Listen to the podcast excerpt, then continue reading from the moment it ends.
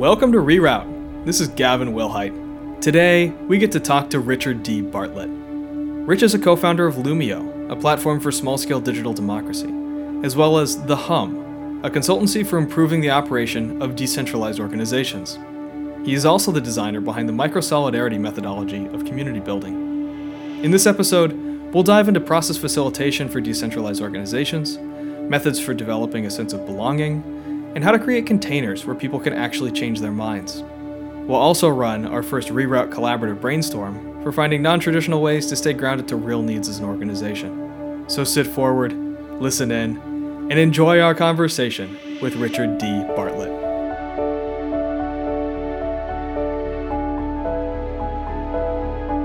Today I'm here with Richard D. Bartlett. Welcome, Rich. How are you doing today? I'm real good. Thanks for having me. Wonderful.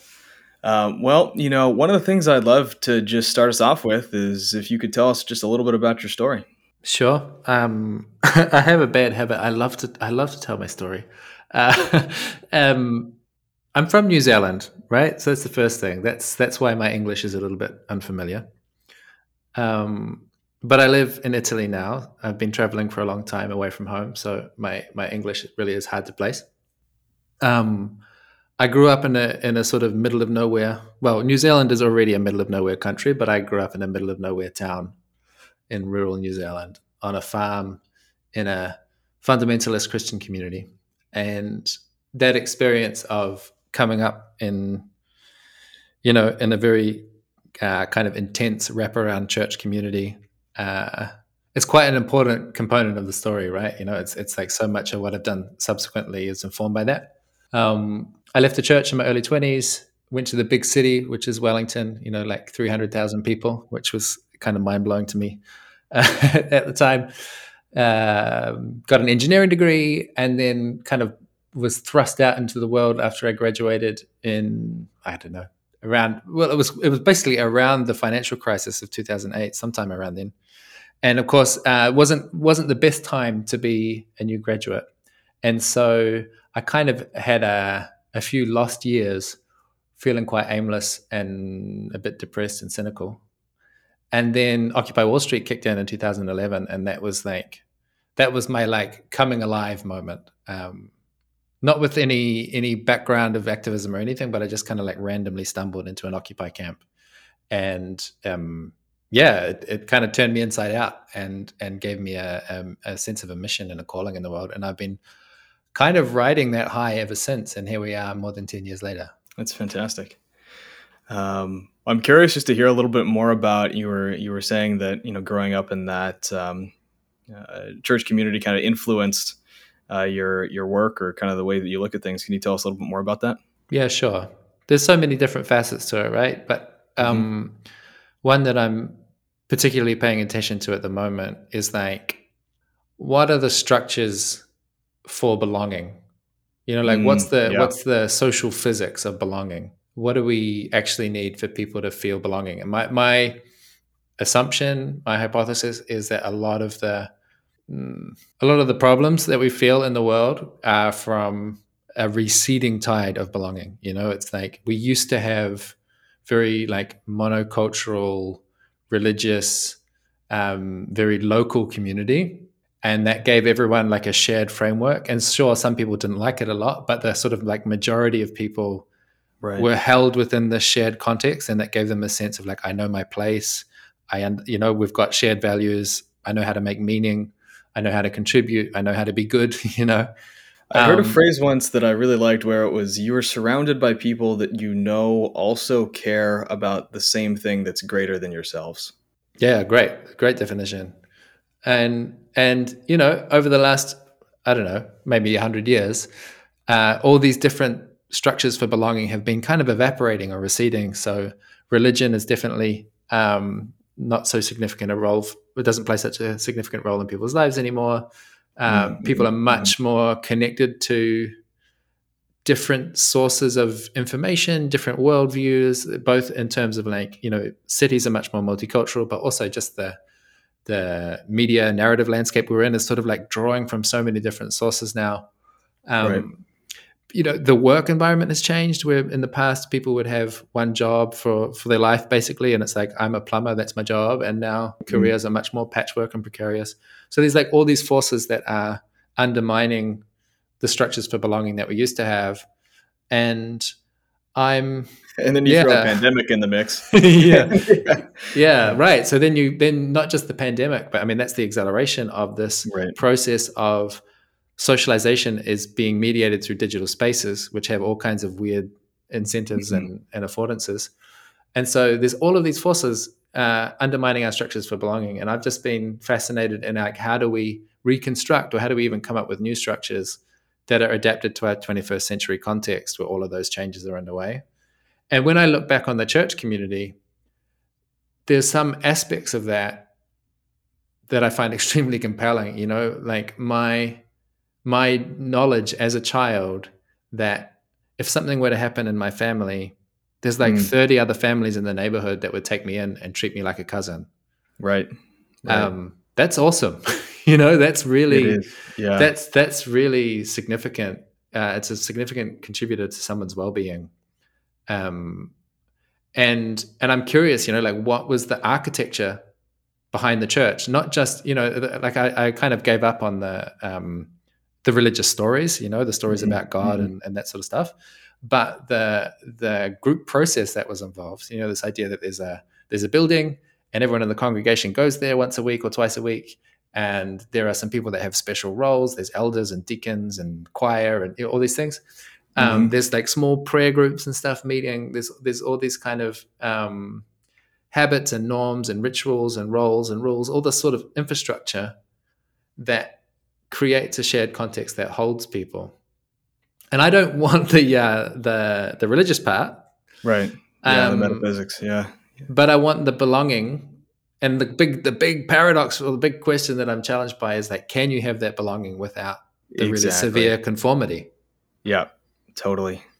Do you feel like you found any? Because um, I, I, wonder about this too. You know, how much can you take it piecemeal, right? Or how much do so? Like, a, how much can you take it piecemeal? B, like how uh, intrinsically tied is it to like a centralized kind of uh, dogma and then you know also is that does that dogma have to be sort of supernatural in nature yeah. uh, so it seems like there's lots of sort of questions about how how much you can atomize or sort of deconstruct that and reconstruct something better do you feel like you found any sort of like hints or leads on that well I'm happy to say yes. it's be a very good, depressing good, good. conversation if I said no. Yeah, hey. Yeah. um, yeah, I found my community of belonging, and my experience of it is that it is it doesn't require conformity. That it's very pluralistic and supportive of different perspectives and different sets of values and different ways of understanding the world.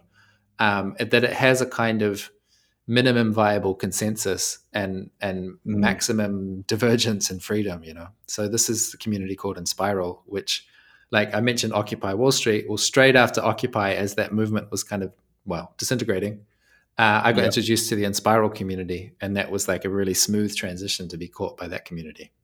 That's great. And what's kind of is there like a central unifying focus there, or you know, like a flag, flag that people rally behind, or yeah? Um, no. Good. Uh, sort of, sort of. So there's there's we sometimes we would talk about like it's an ecosystem of purposes, you know, like plural sure. purposes. Yeah, nice. Um, the closest thing we have to a mission statement is something that just came up um, through some kind of like non-linear informal process. But I think it might even have wound up on the website now. We say um, more people working on stuff that matters. That's kind of our yep. rallying, rallying cry. And so it's like basically a couple of hundred people who are mostly like freelancers, social entrepreneurs, kind of um, misfits of different kinds that have come together in a informal mutual aid network. It's a, a community of professional friends. That's maybe one way to think about mm-hmm, it. Mm-hmm, mm-hmm. Um, supporting each other to do more meaningful work, and and and we don't have an agreement about what's meaningful, but just yeah. that you know for yourself what's meaningful and what's meaningless, and if it's meaningful to you, it's probably worth doing. And how can we support you to do that in a real peer to peer, horizontal way? Well, I appreciate that. That's cool.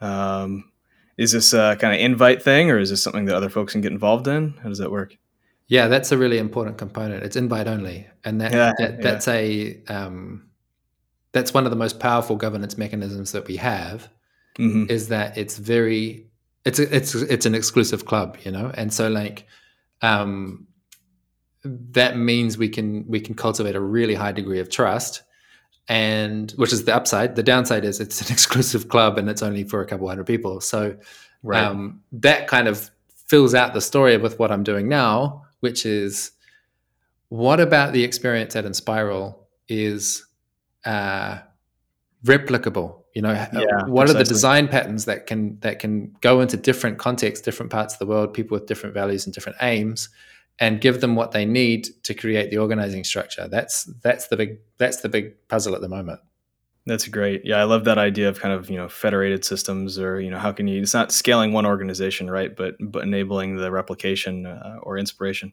yeah uh, are there any examples of things that you found there when I first um, started traveling away from New Zealand in like 2015, um, at first I noticed the the groups that felt most like cousins or siblings of Enspiral, they looked quite different. You know, like um, mm-hmm. It was hard to find really close siblings. But um, one example is is like in Taiwan, they've got this amazing civic tech community called GovZero, and so it's hmm. like um, you know, on a on a government website, you have GOV is the uh, right. website name. Um, the GovZero community takes government websites and replaces them with G0V instead of GOV, and it's all about like an open source, transparent, you know, futuristic version of what government could be. And they kind of oh, like pretty, they kind of outcompete the government with like here's an awesome transparent budget or something like that. I love um, it. And that's like you know thousands of open source technology hackers mostly. Um, yeah. So it's quite different from Enspiral but it had the same flavor, the same sort of like co-creation, bottom up, really high initiative taking, very optimistic, very ambitious, like, but mostly having a good time. You know, mostly just like a, a subculture. Like uh, it, it, it, felt like. Well, I, I spent a lot of time with punks. You know, it felt like a, sure. a punk subculture, but just for technology. Interesting. Yeah, so just diving in a little bit more, you know, are there kind of, um, you know, if somebody was trying to start, you know, another uh, Enspiral, um, are there, uh, you know, processes or, um, you know, structures or govern- governance things or cultural things that you would try to encourage them to do? Yeah.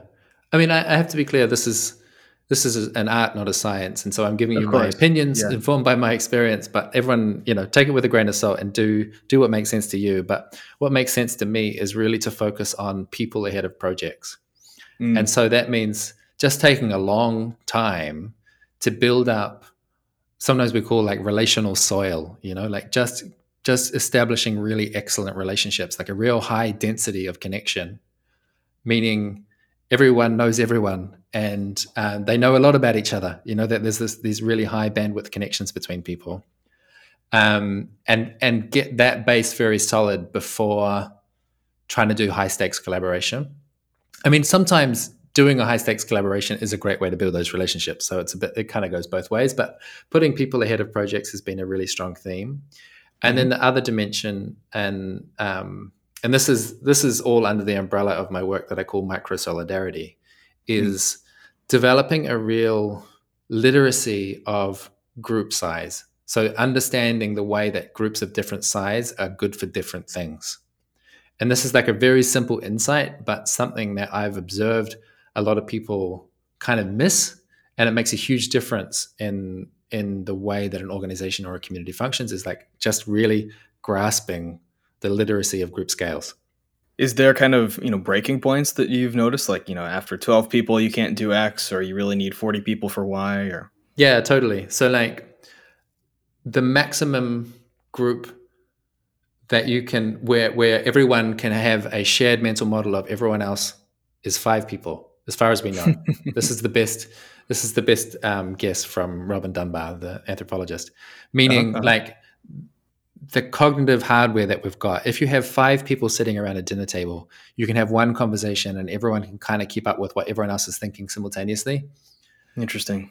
But if you introduce a sixth person, the conversation is going to split in two. or a bunch of people are just going to disengage. Those are kind of mm-hmm. options because we just can't handle it. He even Dunbar even says that. Yeah, um, that makes sense. That in Shakespeare's plays, you'll see that they never have more than five people on stage. Even it's often four people speaking on stage about a fifth person, and that's like so. He he had this kind of intuitive understanding of like this is our cognitive capacity, and so the the the group of you know maybe and and the precise numbers. Let's not argue about it. Maybe it's six, maybe it's four, but at that very small scale, at that dinner table scale, there's a, a extremely high um, efficiency. You know, it's like you can really get a lot of cohesion and shared context with very little coordination overhead.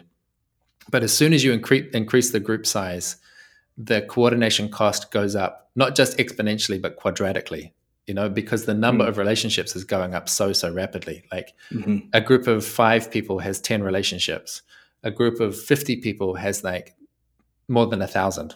Sure. Right. And so that's more than a thousand relationships where trust can break down, where you can have conflict and divergence and mistrust and all that sort of thing. So the reason it's called micro solidarity is to focus on that micro scale, like to really uh, anchor people in small groups and to say like this is where the action is. And then yeah, there are uh, there are larger scales beyond this. I call that the crew scale there are mm. there are larger scales to operate. Like like I said, Enspiral's like has fluctuated between 100 to 300, somewhere in that vague range. Sure. Um, I call that the congregation scale, which is like a nod to my church background, right? It's like um, the congregation yeah. is where people congregate; they come together periodically, and it's the space where you're gonna meet your crewmates. That's the foundation. Like, who's going to be a good fit? It doesn't. It's not. Um, yeah, it's not like a mathematical recipe how you find your crewmates. It's a bit like dating. You know, you mm-hmm. need to mm-hmm. find the right chemistry and the right values and priorities and all that sort of stuff needs to line up. But that's the baseline is congregation is there for you to find your crewmates. And then the optional extra is when you start to construct like shared resources, commons, you know, like where you have physical infrastructure, legal infrastructure, financial infrastructure, that sort of stuff can start coming online. So that's like, uh, in Enspiral's case, co-working space, um, you know, big conferences and retreats, um, big productions of like making books and um, running lots of businesses that you know that you can't you can't run a large business with five people, right? Like you, right. sometimes you need to to activate more people.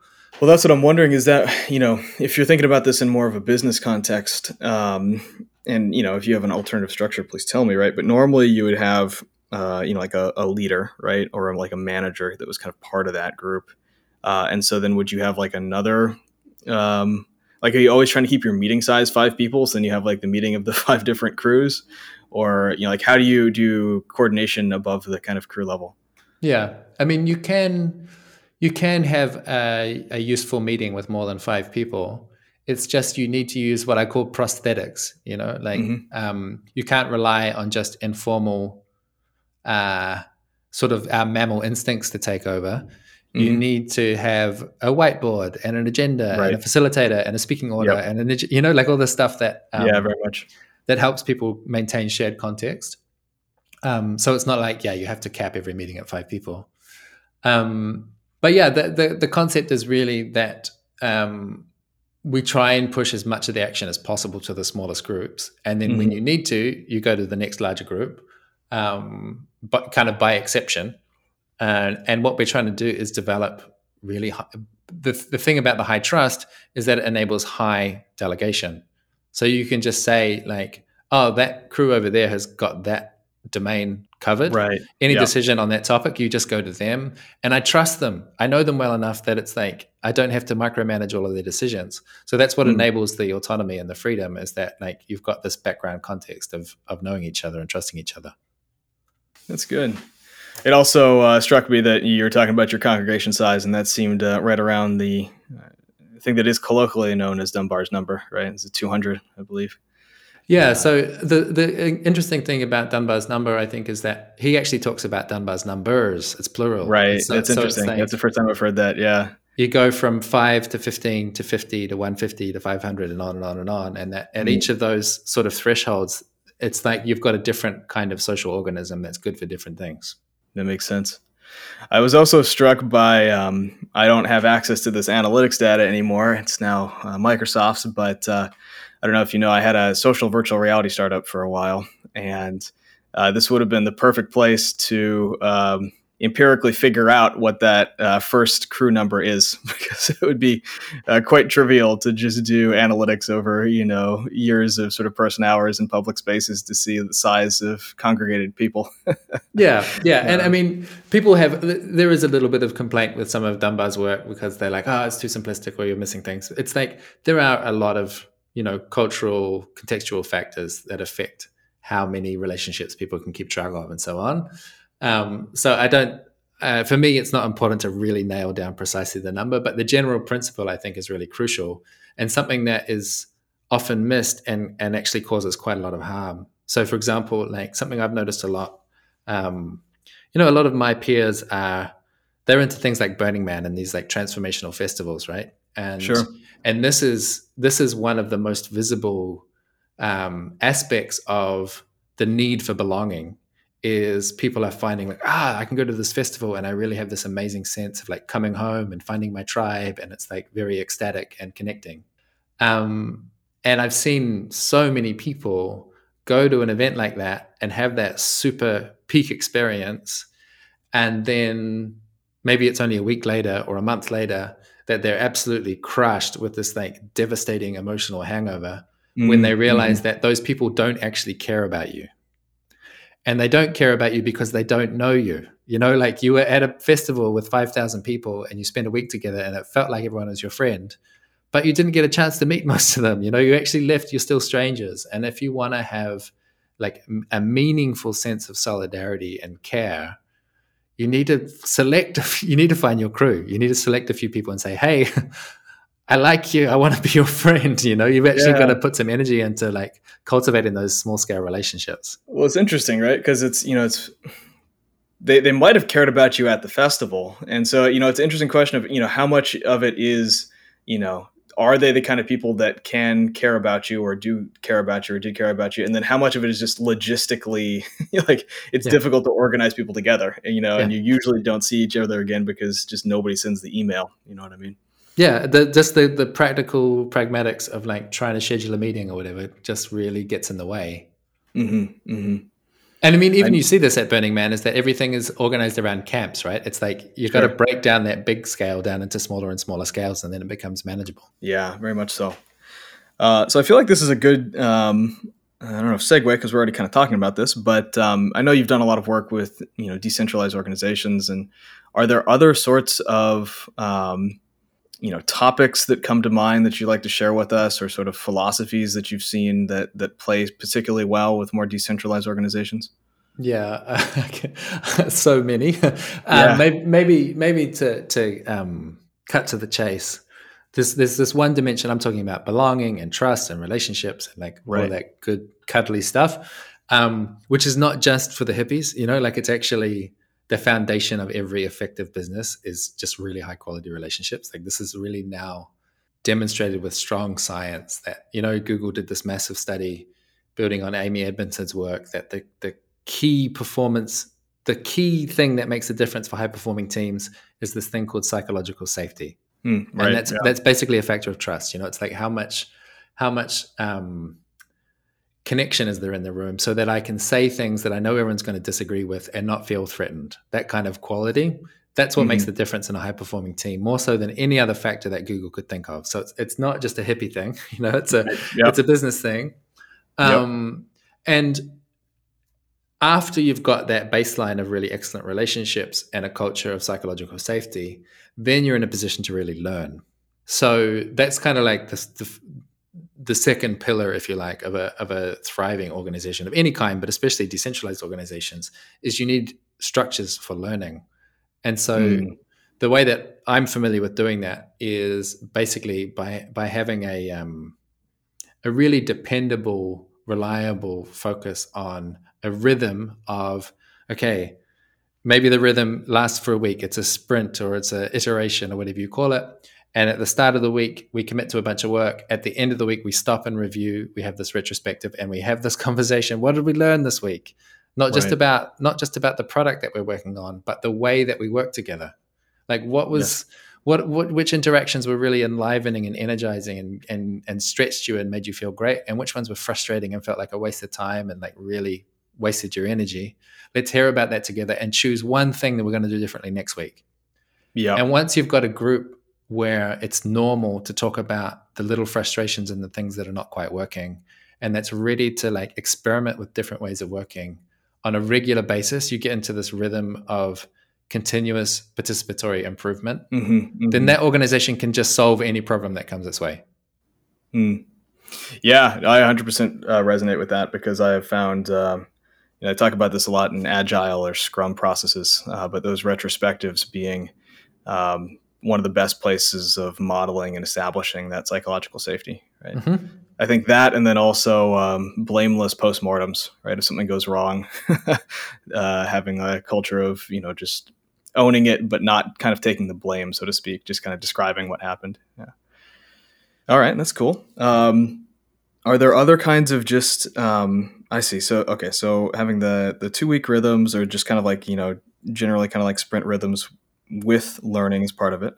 Uh, are there other kind of aspects? So we've got the, uh, yeah, the belonging, and then we have kind of uh, building of psychological safety and sort of uh, iteration, right?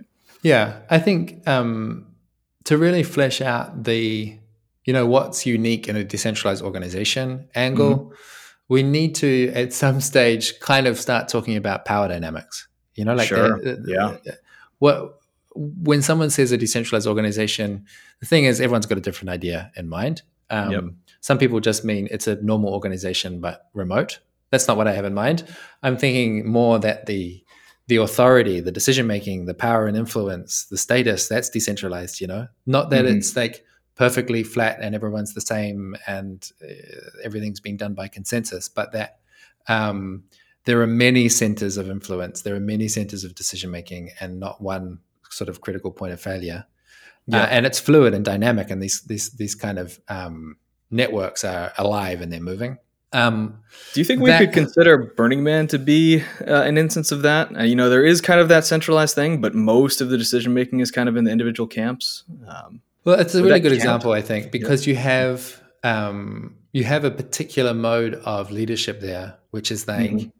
there's a small body that has set up the container and said Right. like this is the date that it opens, this is the date that it closes. These are the guiding principles. These are some like ground rules. And now yeah, eh, eh, eh, here are the toilets, you know, and, then, and then the rest is handled by highly decentralized decision making, huge amount of autonomy, and a lot of implicit shared norms. You know, like nothing Right. actually that's written down. You know, there are the principles, but there's a lot more than Mhm. that people know than what's written in the principles. It's in our implicit knowledge. Yeah. Um, that's a really interesting model, and it, and it resonates quite closely with a lot of the organizations I work with. That there is some kind of um, it's a kind of leadership which is about building containers rather than Mm, being coercive and directive and and and authoritarian. You know. yeah, very much so. Um, I laugh because uh, uh, myself and producer Nick play a lot of Dungeons and Dragons, and I feel like this comes up in that as well. Where you know sometimes as the DM you're kind of leading the the story, so to speak, but a lot of the times you're just trying to create that container for the players to you know have their own explorations. Uh, so One I can see the- that on a small scale. Yep. one of the ways I've been thinking about it lately is like we really, I think it's useful to contrast what is the style of leadership in a decentralized organization from a centralized one.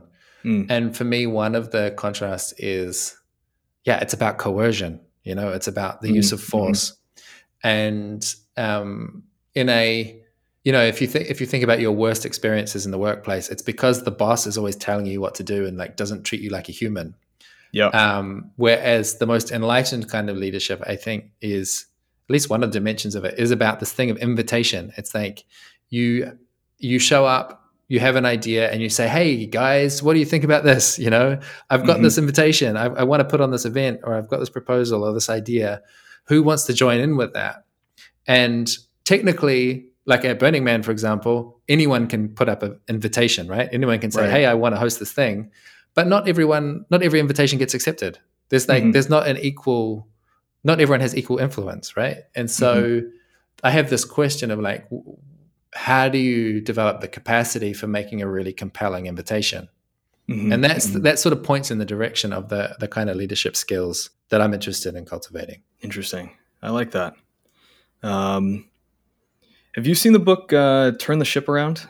You familiar no, with that? No, I didn't know that one. So it's uh, I appreciated it because you know he he built it for kind of uh, you know it wasn't for decentralized organizations, but you, know, you might say that, but it's kind of um, uh, what he was trying to encourage was he called uh, leader leader rather than leader follower uh, kind of organizations inside of. Uh, in his case, it was in the military, so he was um, a submarine commander, and um, he got put in charge of the worst performing sh- uh, submarine in the Navy. and, uh, you know, basically he was like, okay, well, let me see if I can, um, quote unquote, turn the ship around by encouraging this process of trying not to give orders. But the phrase that he always wanted people to say was, I intend to do X. Uh, and then he would give feedback if he felt like it, but that was always what he was trying to elicit from people. Uh, and it feels like that might be relevant here. Yeah, yeah, there's some there's a bunch of really distinctive skills. Some of it's like that. It's like learning how to ask the right questions or or frame your interventions in a in a very precise kind of a way. A lot mm-hmm. of it mm-hmm. about just creating shared context so people know what's expected of them um, or what opportunities are available to them. And then a lot of it is encouragement, you know, like just seeing any little sparks of initiative and and blowing on that until the flame takes hold, you know. Um, yeah. These are all qualities that again, it's like they they apply to any any kind of leader that wants to have a really engaged and delighted team, but they are specifically like crucial in a decentralized organization where you don't have a kind of fallback of the boss who's going to call the shots at the end of the day. Yeah, that makes sense. Um, I think we've touched on this just kind of in the abstract, but I really liked what you said uh, in our just prior conversation about um, prioritizing verbs rather than nouns. Can you describe that a little bit more? Sure. Yeah, that is a bit abstract. But um, in my case, what I'm thinking about mostly is like I don't I don't get a lot of joy out of those conversations where we talk about our mission statement and our values. Mm. You know, it's like I understand that sometimes it's necessary in a group to really have a conversation about values, and I don't want to like disrespect people that are doing that. But mm-hmm. mm-hmm.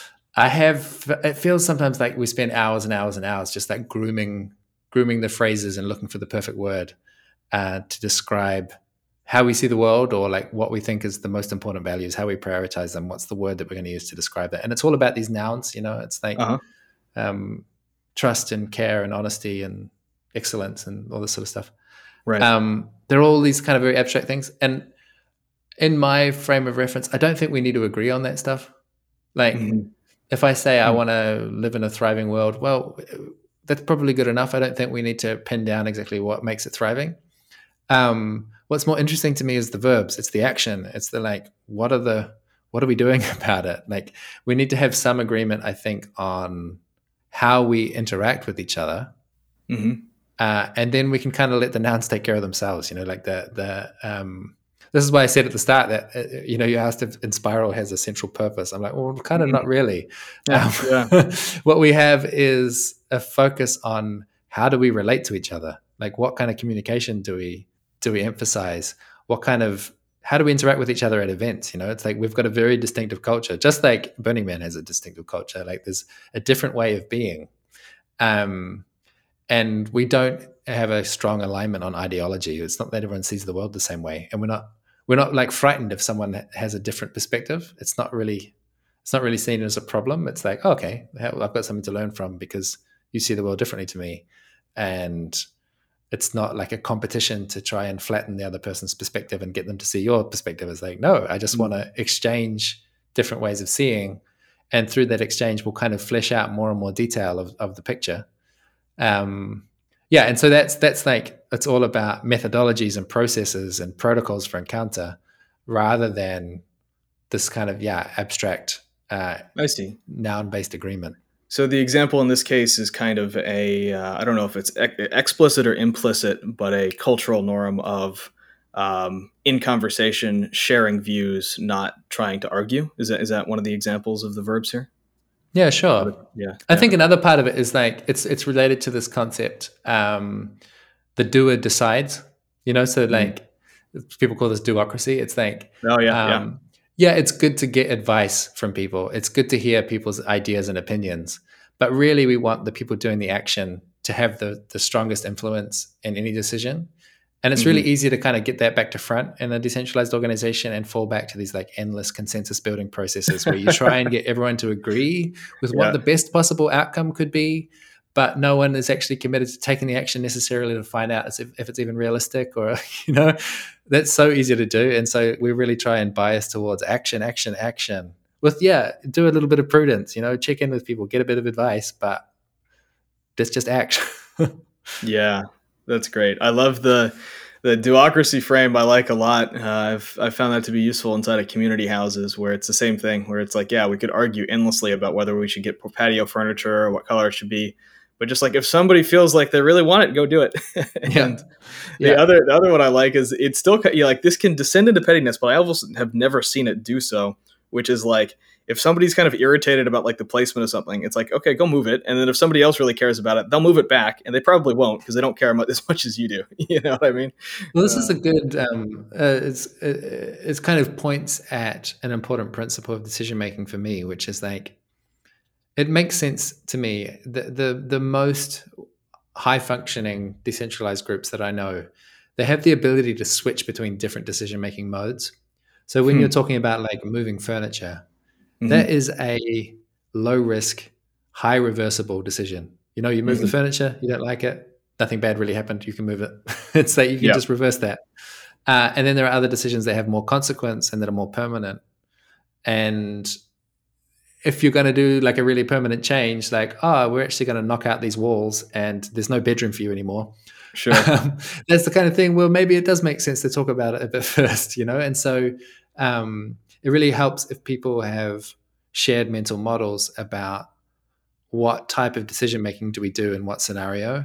And mm. that's often missing in groups. Uh, we call that a decision protocol. You know, it's like a table that says, if this, then that.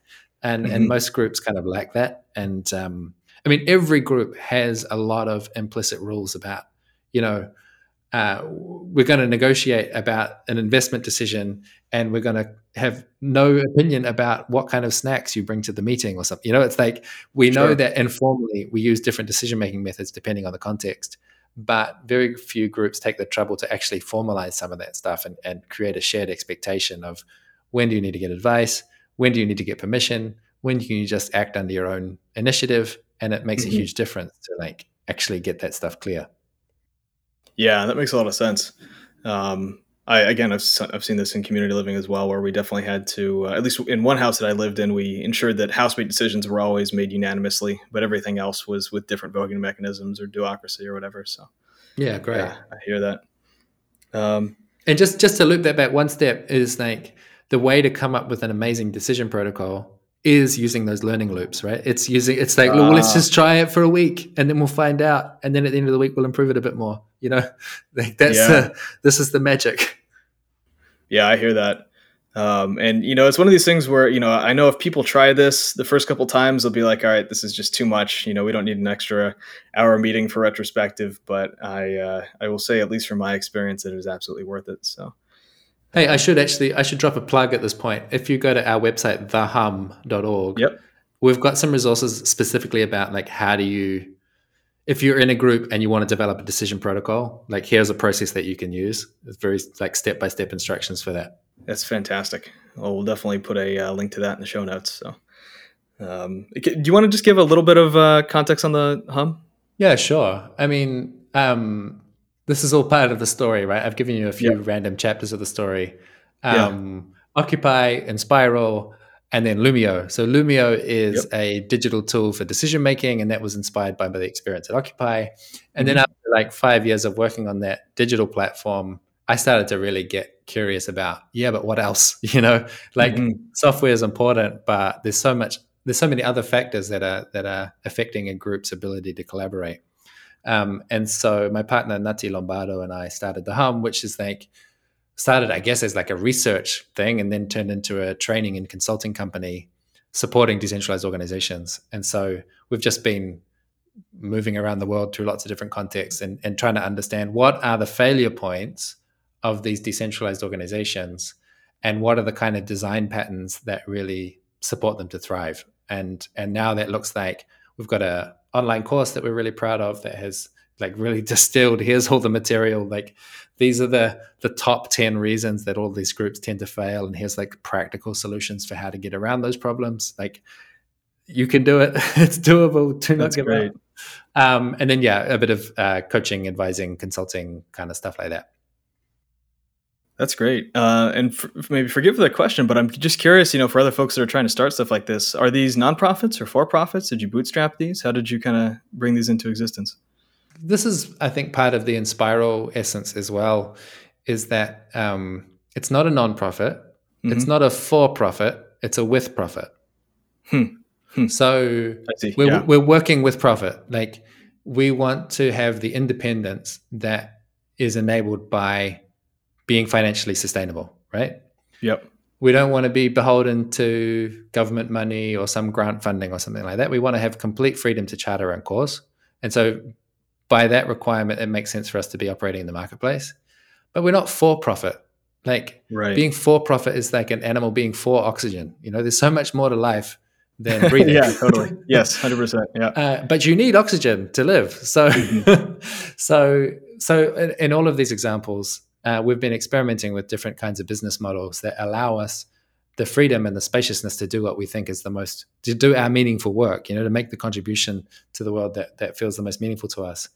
Um, but yeah it, it, we don't make decisions trying to maximize the profit. That just seems really boring and unfun to me.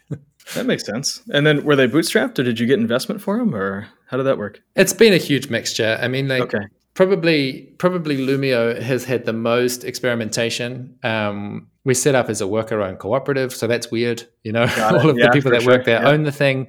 Um, we've done a bunch of crowdfunding campaigns, like really small ones, and then some decent, significant size ones. Nice. Um, we've taken on like as a co-op, it really makes investment a bit tricky. You don't have like traditional equity structures, so we've had to right. use these, you know, what do they call it, redeemable preference share, and all. The, you know, you start getting uh, the lawyers yeah. in, and it gets a bit complicated. Um, but we've taken what what people generally gen, generally call social impact investment, meaning yep. it's a bit like philanthropy. People are supporting a, a, a social impact, but they eventually want their money back so that they can recycle it. So it's right. like it's not an investment that's trying to maximize return, but nor is it just a gift that we get to keep never return. You know, it's like right, right. it's kind of a it's kind of this hybrid space that we've been experimenting with. That's great. Well, actually, this is a good transition because I know one of the other things that we uh, just touched on uh, that I, I appreciated uh, you speaking about on a different podcast was this idea of you know sometimes these for-profit or with-profit companies are good because they are in a market and that market can give you very valuable information about whether the thing that you're providing has certain types of value right? Uh, and it's a little bit harder to bs a market than it is to bs in kind of other areas um, is that is that kind of consistent with um, with how you look at that? And I'm just curious for us to maybe talk about this a little bit uh, before we might try something new on the podcast, which is doing a little bit of a brainstorm around this. Yeah, um, I think I think there's some nuance that we can get into. Yeah, the the the instinct for me is like um, when you're when you're not tested by the market. So like um, maybe you work in some like international collaboration that's funded by the EU. Mm-hmm, uh, mm-hmm. And you've got five years to do your research and like develop your ideas and publish papers and things. Um, that's a context where you're not being tested by the market. You've got other kinds of accountabilities on you, but you don't have this this thing every day of like, okay, who values this? Who is willing to part with their money to access this thing that we're producing? It really cuts you off from a particular kind of feedback.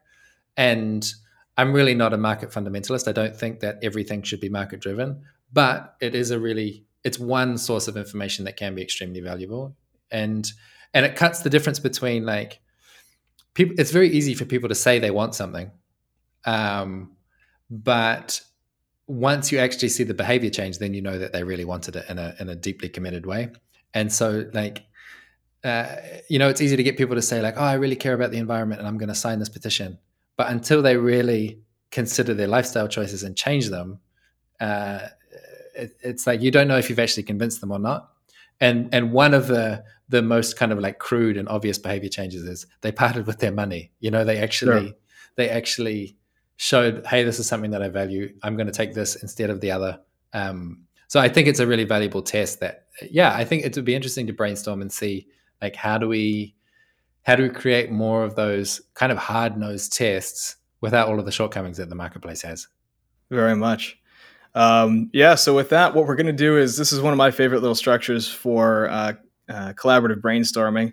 I like to use this a lot uh, in a context where one of my and five people maybe, but usually I, I, get frustrated with meetings that have more than three people in them, and so uh, in that context, I like to bust this out where it's basically like parallel four minute brainstorming. So uh, what's going to happen, and we'll we'll cut the recording. But um, me and Rich are going to take four minutes where we're both going to independently brainstorm some ideas on the prompt of what kind of market tests can we have uh, that aren't these traditional monetary markets, um, and uh, then we're going to put all our answers into a shared Google Doc and kind of deduplicate them and organize them a little bit, and then just talk through any that might be interesting. So uh, we'll be back with you in just a minute.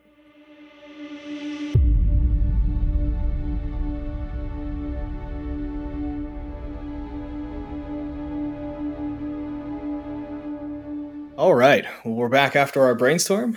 It was a lot of fun. Uh, and we will give you guys just a little bit of the overview of some of the things that we came up with. Uh, so, as a reminder, the prompt was what type of kind of market tests or um, can we have that aren't traditional monetary systems or monetary markets? Uh, the idea being basically how can we ensure that our organizations are performing well uh, if they're uh, not being subject to existing monetary forces or if we want to have extra things.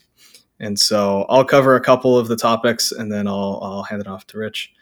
Um, so, one of the things that we talked a little bit about or brainstormed about was um, different competitive dynamics, right? So, you can have competitions uh, between um, crews inside of an organization. Um, I also I don't know if this would make any sense, but we could have you know friendly planned competitions between organizations in the same space. I like having um, you know friendly relations to other people that would otherwise be competitors, and it's kind of interesting to kind of have races against them. Hey, um, uh, do, yep. do, you know, I, as I understand it from a sort of like evolutionary biology perspective, what makes a competition friendly mm. is when you are when you have a sort of a shared sense of you are all part of a bigger thing. You know, the people the ah. people that you're competing against are, are part of you. You're not out to destroy them. You know, so like you're in a football league or something where it's like, yeah, you want your team to win, but you also want to have good sportsmanship and you actually care about the other players because you're part of this bigger thing, you know, that you totally. all care about. Yeah, and that's how you have to uh, avoid the was old Microsoft had a lot of the bad competition between internal teams, so they've since fixed that. But yeah, definitely something to keep in mind. Um, and then um, you know one of the other themes that came up here was kind of sourcing crowd wisdom, right? So um, you know whether that's sourcing goals from you know crowds or sort of communities, um, you know prediction markets, or uh, Rich filled in uh, quadratic voting. Uh, do you mind telling us just a little bit about that, Rich? Yeah, this is something that's um, kind of really popular in the in the crypto Web three space, mm-hmm. and it's the concept is like um, we're going to have some kind of funding going on, and uh, everyone gets to vote for where the money goes but many small contributions, so like a, a, little bit of support from many people is worth a lot more than a lot of support from one person. Mm-hmm. So it's really mm-hmm. it's a really like a, a, way of like balancing the voting mechanism so that you reward large communities of support rather than wealthy people. Yeah, definitely. I've seen that they have like really pretty graphs where yeah, like the more you donate, it kind of uh, it, it caps out. You get diminishing returns of how much is yeah. getting matched, right? Yeah. Yeah. Yeah, totally. Uh, and then uh, you want to speak about some of the other ones that we brainstormed, Rich? Yeah, I mean, the first thing that that came to mind for me was my experience in Enspiral with what we call co-budgeting, mm-hmm. and this mm. comes from a, like the old-fashioned way of doing it is you actually have a room, you have diff- people proposing different projects, and each project has a bucket in front of them, and you give everyone monopoly money, and they walk around the room hearing about the projects, and they put their monopoly money, you know, in the projects that they they're most convinced by, and this hmm. is this you know again the good thing about the market dynamic there is you have to choose. It's this or that. You have to prioritize. It forces your hand where when you don't have that market dynamic you can say oh i love all of them. All of these ideas are brilliant. And it, and totally. it doesn't actually help you prioritize. That makes a lot of sense and you can you can also extend that. We haven't done this but you could easily extend that to have a, a, a matching grant so that like you crowdsource the kind of co-budgeting process and then an institutional funder comes in and doubles every dollar that was put in the bucket for example. Yeah that makes a lot of sense. Uh, i think we had some stuff about yeah quantified feedback. I mean that yeah. Yeah that, that, that gets to the next part about quantification in general. And so i mean that's one of the this is the double-edged sword of the market like the the, the excellent thing about the market is that you you've got very precise quantified feedback. You know, like did X change Y? Mm-hmm. Um, but the, the dark side of that is that the most important things in the world are priceless. You know, you don't mm-hmm. if you if you come to my house for dinner and we have a lovely evening, and then you say, "Here's thirty bucks," you know, it kind of like spoils the evening. Yeah. um, and so, while the quantified feedback is really crucial, and and we can, and and uh, thankfully, we're actually seeing a lot more of this coming online now. There's more like quantified self, much more uh, access to big data um, the ability to like track a lot of stuff and, and say like this is my goal i'm going to measure my behavior over the course of the year and did i actually make that measurable improvement like that's awesome so mm-hmm. long as that quantitative stuff is always in service of the qualitative like what mm. are our values what do we actually care about and like i say the stuff we care the most about is the hardest to measure yeah yeah makes sense um, great and then i think you know we talked a little bit about um, uh, kind of uh, doing retrospectives, right? So I think uh, we we had a few thoughts in from uh, producer Nick, and you know I definitely like the idea of having like um, kind of rigorous retrospectives, right? Uh, not only sort of setting up things in the beginning, but making sure that uh, we test those at the end. Um, and you know, in particular, there's another kind of theme that pulled out of about these kind of pre-existing commitments that we're going to check in on, right? So like, have we pre-planned uh, metrics? Do we have kind of prizes that we're shooting for or success metrics from kind of third party organizations um, or you know basically just um, trying to kind of have these uh, advanced commitments. So um, thanks for doing that with me uh, rich and nick and um, hope to do more of these because you know one of the things that we're trying to do here at reroute is you know hash out some solutions to go into the future. So uh, any any final thoughts on this rich before i move on? Well just i notice in myself my like um the, the, critical voice, you know. It's like brainstorming, you want to just be like, yes, and yes, and ah, yes, and. Of course, right. Yeah. and I'm like, what about this and what about that and what about that? Which is like phase two, right? I know. Well, yeah, and that's you know that's that's something just to express is you know take this all with a grain of salt. This is top of mind brainstorming over four minutes, but you know what? Maybe somebody will pull out an idea here and tell us that it's actually a good one. So, yeah, I hope so. Yeah. Um, well, you know, one of the last topics I wanted to hit uh, today was just I know you know one of the things that we both care a lot about is um, uh, figuring out ways of navigating this increased polarization uh, that's been happening. Um, and you know, in particular, both you know how we address this, and I think in particular, like how do we uh, help people change their minds or feel comfortable changing their minds? I know I, there's been a few situations in my life where I have uh, been felt called to do so. Um, I think I've said it on the podcast before, but you know, I used to think that global warming wasn't real, hmm. um, and you know, eventually just realizing that I cared a lot about science, and I kind of forced myself to read. Um, it was uh, the Royal Society of London put out a pamphlet, and like it took me like a week of like gut wrenching pain to be able to tell people that I changed my mind on this because I'd been on the other side for so long, and so uh, curious to just kind of open up, you know, if you yeah. have any initial thoughts on this, and well, you know, we can talk through it. Tell me more about the pain.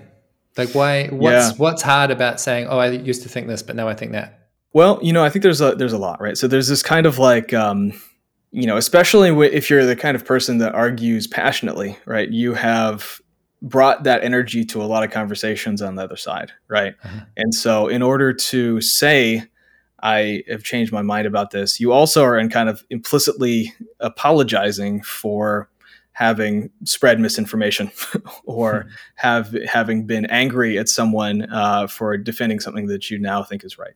Hmm. Um, and you know, I see the most extreme example I see of this right now is with people kind of on their dying breaths denying that COVID is real, you know, as they're yeah. literally dying from this virus, right? And so yeah.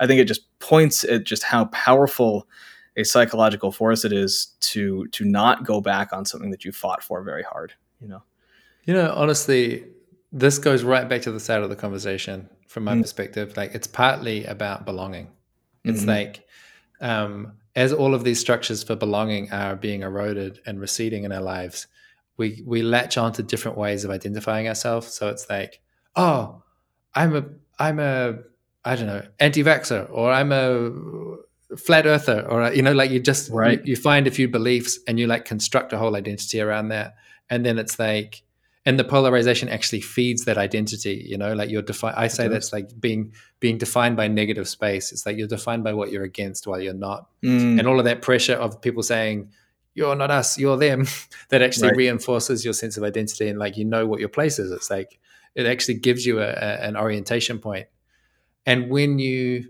confront this thing of like wait a minute this belief that i've attached so much value to it's not actually true. It's an identity crisis you know? It's just Yeah. like well who am i then? Who are my people? And have i been a, oh wow i've been offending my people. I've been doing harm you know? It's like this really there's a lot of dissonance there.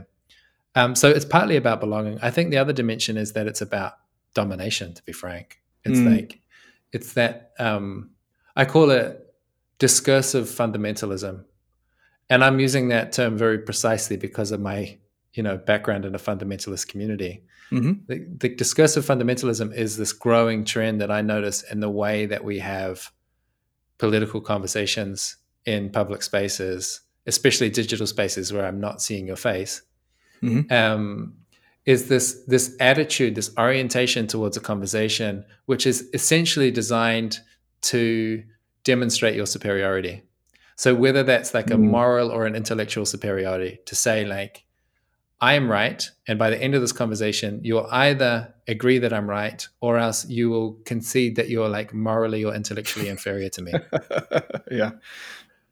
And that's just fundamentalism, you know, like that's Yeah. just that's just the jihad mentality, and Mm. it's increasingly common, and and it really takes a kind of jujitsu move to participate in a polarized dynamic where that's what's going on, and to interrupt that flow and to present an alternative that's not about just dominating the dominator, you know, Right. like that's the most natural thing is like oh i'm smarter and actually more morally superior than you. I can i can flip you upside down. It's like no no no we want to go into a whole different plane that's not it's it's orthogonal you know? It's not about exactly. us or them. It's like we pop through the frame into a different environment altogether and we start to do the sense making in a more generative way not defined by negative space but positive space like brainstorming right like oh Right. what don't we know what do you know that i don't know what's the Mhm. exchange here what's the things that we never would have thought of if we hadn't met each other and that's uh i mean honestly for me that's almost like a performance art piece or like a a role that i'm trying to play in Sure. the public sphere is like there's a way to participate without reinforcing polarization and actually kind of tripping up the polarization every time it, it shows up Yeah, and I think that there's ways to still, you know, it's it's an interesting arc. So I still feel like there is some value in you know making sure that people get challenged when they when they say people that you say things that you might disagree with, but then very quickly afterwards, or you know, in that. Um, I don't know. How do you feel about that? Because sometimes there's definitely Uh. folks who say something on the podcast, and I'm like, I feel called to challenge this, you know. Yeah. And there is a way that I can more both and it. but i think it's i think it's very good to punch a nazi yeah, I, i've got no doubts about that you should punch a nazi yeah. um, you know, we've got boundaries. There's a reason. uh, Yeah, I, I just think about you know our uh, granddads and stuff that were that were literally out there fighting Nazis. Like, yeah. we do need to have principles, but when I look at you know the drama that's going on on my Twitter at the moment about Jordan Mm. Peterson and Joe Rogan and these kind of characters, it's Sure. like yeah, I can see why people get upset about them, but in the grand scheme of history, like if you really look at what they're doing compared to what other people have done in history, it just doesn't seem to me that the harm that they're involved in is this like astronomical thing that requires us to like actually punch them in the face. You know, Sure. it's like a different category. It, it's like we've lost our sensitivity to scale and and yeah, the something about the way that the conversation is happening escalates the sense of the threat out of all sorts of proportion. Yeah, I hear it. Um, you know, so you're talking a little bit, you know, when you're talking about Enspiral and kind of the um, kind of culture that the organization has. Uh, I was reflecting a little bit on some of the communities that I'm in and kind of the norms, and you know, one of the ones that I uh, I'm kind of peripherally involved these days, but was much more involved, you know, a few years ago was kind of the rationalist community, Hmm. and one of the uh, norms there is that you get a lot of props and like a lot of social credit for changing your mind. Hmm. Um, and it's one of these things, you know, one of the other cultural norms that's kind of funny is that uh, it's totally acceptable to say, uh, thank you, I'm done with this conversation. I'm leaving now. right. so, you know, once you realize that, then you're like, okay, fine. People are just going to say that to me and I won't be upset. Yeah. Um, but, uh, but with the changing your mind, you know, I'm curious because I know that you've looked at, you know, like how do you instill good culture in organizations and communities? Mm. Do you have any thoughts on like, how like i don't yeah. know how that got into the rationalist community or how that was you know normalized but do you have any thoughts on how that happens yeah totally um, we've done some experiments with this it's kind of spicy um, yeah, but sure. it's fun to experiment with um, the way that i think about it is that most of the groups that i've encountered they do have some of this like i said about defining yourself by negative space there is some mm-hmm. kind of oppositional framing um, so like um, I mentioned the punk subculture. A lot of that is kind of like about not being the mainstream. Yeah. Um, and then you know I've been in, in activist groups that are like anti-capitalist or anti-patriarchal or something like that. Sure. Um, and and that's you know th- that oppositional framing gives you a central point of reference, but it also has some real weak points. Yeah. And and I've run processes with one of my co-facilitators before where we got together a bunch of people who are mostly activists in this case, um, sort of like progressive activists, radical activists, and got them to spend some time just in reflection and then journaling like what are some of your doubts and misgivings about what you think the tribe believes you know what mm. are some of the what are some of the things that people hold as like a unassailable truth that you're actually a little bit uncertain about uh, or what are some beliefs that you hold that you would be embarrassed to share because you'd, you'd fear there'd be some kind of negative consequence? And mm. just just journal that for yourself you know don't tell us but just just see if there's stuff in there. Um, what are your heresies you know? Yeah. And everyone's got a bunch. And then and then we moved from the journaling exercise to well let's get get get, get together in pairs or threes and share a little bit not you don't have to share the contents of your journal but just share what is it like to even admit that you have doubts and heresies. Mm. and then we moved from that smaller group to the larger group and eventually we had the whole room together with like 40 people talking about well these are all the things all these are all the ways that i doubt our orthodoxy and our fundamentalism. And, it, and it really softened the sense of social pressure that we've all got to think the same thing. And it, and it created much more space for divergence of opinion. And it's like, and that was coming after, uh, that towards the end of a three day event where people had a chance to like develop a lot of trust and recognition with each other and say, okay, you're my people. Mm-hmm. I care about you. You care about me. And you're not because we've got that yeah. trust. yeah, you're not a Nazi. I yeah. can actually handle the fact that you think a bit differently to me, and it's not a threat. You know. Right. Right. Yeah, that's powerful. I like that. Um, you know, it makes me wonder I can see that both within organizations and this this stuff sometimes is hard to to construct, but I could imagine a tit for tat conversation with a conservative going interesting on that. Hey, let me share something yeah. that I think is wrong with our tribe, yeah. that I, am a her- yeah. heretic on. Um, what about you? Maybe another one that's practical and, and maybe a bit more straightforward to achieve is just really genuinely celebrating dissent. So, mm. like, if you have a um, you're in the community house and you've made a proposal about some kind of change and everyone likes the proposal apart from one person who's dissenting. Yep. Like it's so difficult to be that person. It's so painful. Mm. And and a practice that we learned at Enspiral was like if someone is in that posture of dissent, if they're blocking, if they're the veto, someone will go and stand by them, like physically stand by them if we're if oh, we're together. Interesting. But um, if we're in a digital space, at least like notify them, like I am by your side. I'm with you. I'm here for you. I'm listening to everything you've got to say uh, I'm not necessarily going to agree with your perspective, but I'm here to make sure that your voice is heard, mm. and that that really de-escalates the tension, um, and and Powerful. guarantees a sort of like baseline of safety, and says we actually care about dissent because it's the dissenting voices that increase the quality of our sense making, right? Yeah.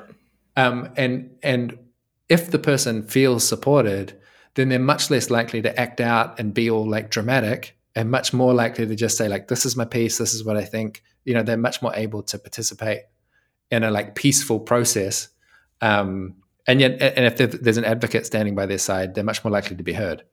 Yeah.